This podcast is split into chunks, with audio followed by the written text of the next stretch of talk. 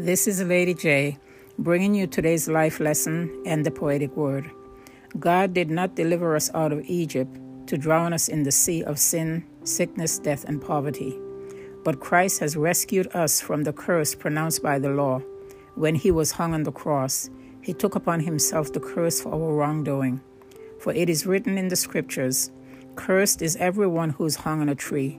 Through Christ Jesus, God has blessed the Gentiles with the same blessing he promised to Abraham, so that we who are believers might receive the promised Holy Spirit through faith.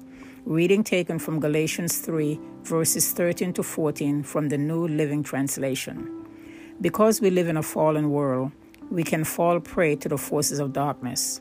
But in the midst of our greatest tests and trials, God has promised to make a way of escape, but we have to take it.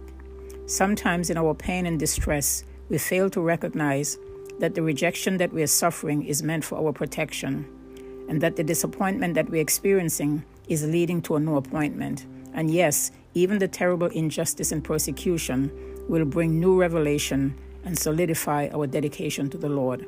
You see, the Lord does not want us to live a life that is victimized by the devil and the forces of darkness. His word says that he will perfect the things that concerns us and that he will work all things together for our good. So trust him. Look for his way of escape in your present situation. And when his time says now, it is time for you to make a move. Here is today's poetic word of encouragement. Against the forces of darkness, we all have to wrestle, but we have a beautiful treasure in this earthen vessel. Though hard pressed now on every side, we have a Savior in whom we can always abide. Though perplexed, we are not in despair, for we are forever in our Father's care. Though persecuted, we are not forsaken, for the final blow has already been taken. Though struck down, we are not destroyed, for He has given us His fullness of joy.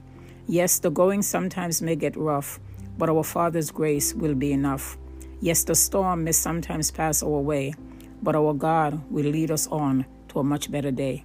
It is time to stop mourning the oppression of the enemy. God has a better way, and a better way has been prepared for you. So go ahead and take it.